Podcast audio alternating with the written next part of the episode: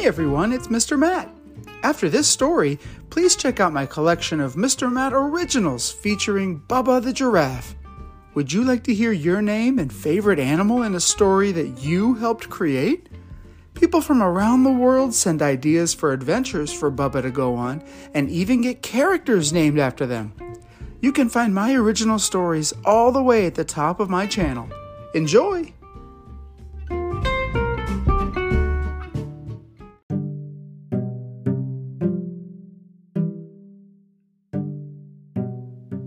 Everyone, welcome back to Mr. Matt's Storytime. Today we've got a book that comes requested to us by our four year old friend Margot. Hi Margot! We've got The Berenstain Bears Go Green by Stan and Jan Berenstain with Mike Berenstain. All right, let's get right to it. Bear Country was a beautiful place to live. It had green rolling hills and wide river valleys. It had cool, shady woods and bright sunny fields. There were steep cliffs and deep canyons, roaring rapids and rushing waterfalls. Lots of creatures lived in bear country besides bears. There were deer and ducks, woodchucks and weasels. There were rabbits and raccoons, possums and porcupines. There were badgers, bats, butterflies, bugs, and much, much more.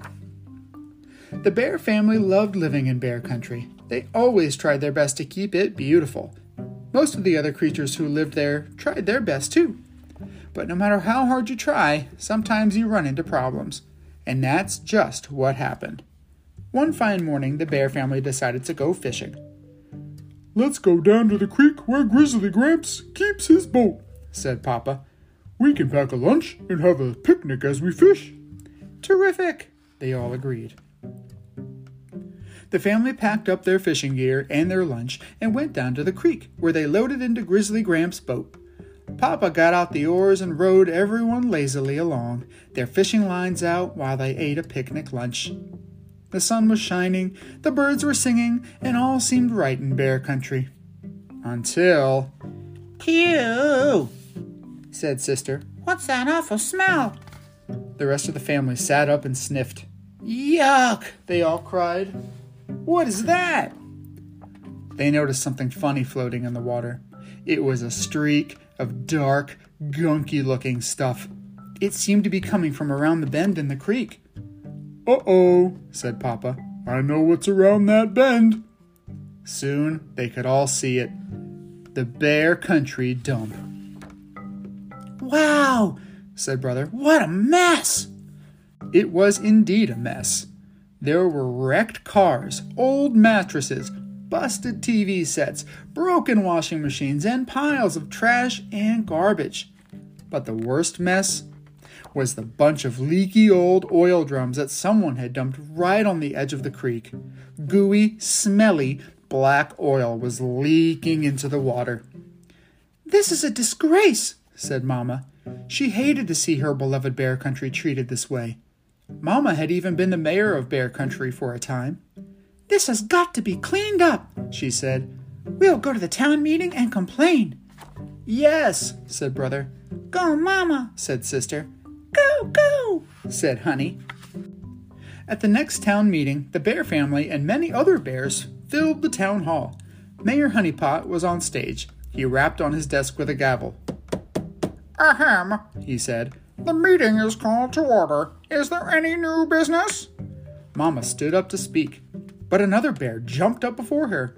Mr. Mayor, he said, I am Mr. Greenwood, and I have to complain about the disgraceful state of the Bear Country dump. Mamma sat down to listen. Oil is leaking from the dump into the creek, said Mr. Greenwood. What are you going to do about it, Mr. Mayor? Mayor Honeypot was surprised. I didn't know about that, he said. We'll have a cleanup of the dump right away. Will any of you here volunteer to help? Everyone at the meeting raised their hands, especially Mama, Papa, and the cubs. A few days later, it seemed like most of Bear Country was down at the dump. Everyone pitched in to clean up the trash and junk. Most of it would be mixed with earth so that the trees could grow on it. They hauled away the oil drums and put them in a safer spot, far from the creek. As the bear family headed home, Sister was thoughtful. You know, she said, it's good to clean up the dump, but there's lots more we can do to make Bear Country clean and green. We can do things right at home. We've been learning about it at school. Like what? asked Papa. Well, began Sister, we can recycle and compost. We can stop wasting water and energy at home, added Brother. And, put in Mama, we can carpool with other families going to school or shopping so we won't waste gas. But Papa had the best going green idea of all. He rigged up a windmill on top of his workshop to power some of his tools.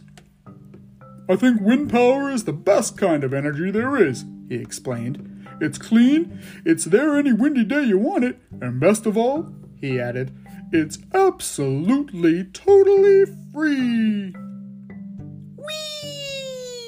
Said Honey, holding up a pinwheel to catch the wind. And that, my friends, was the Berenstain Bears Go Green! We hope you enjoyed it, and we'll see you next time here on Mr. Matt's Story Time. Bye!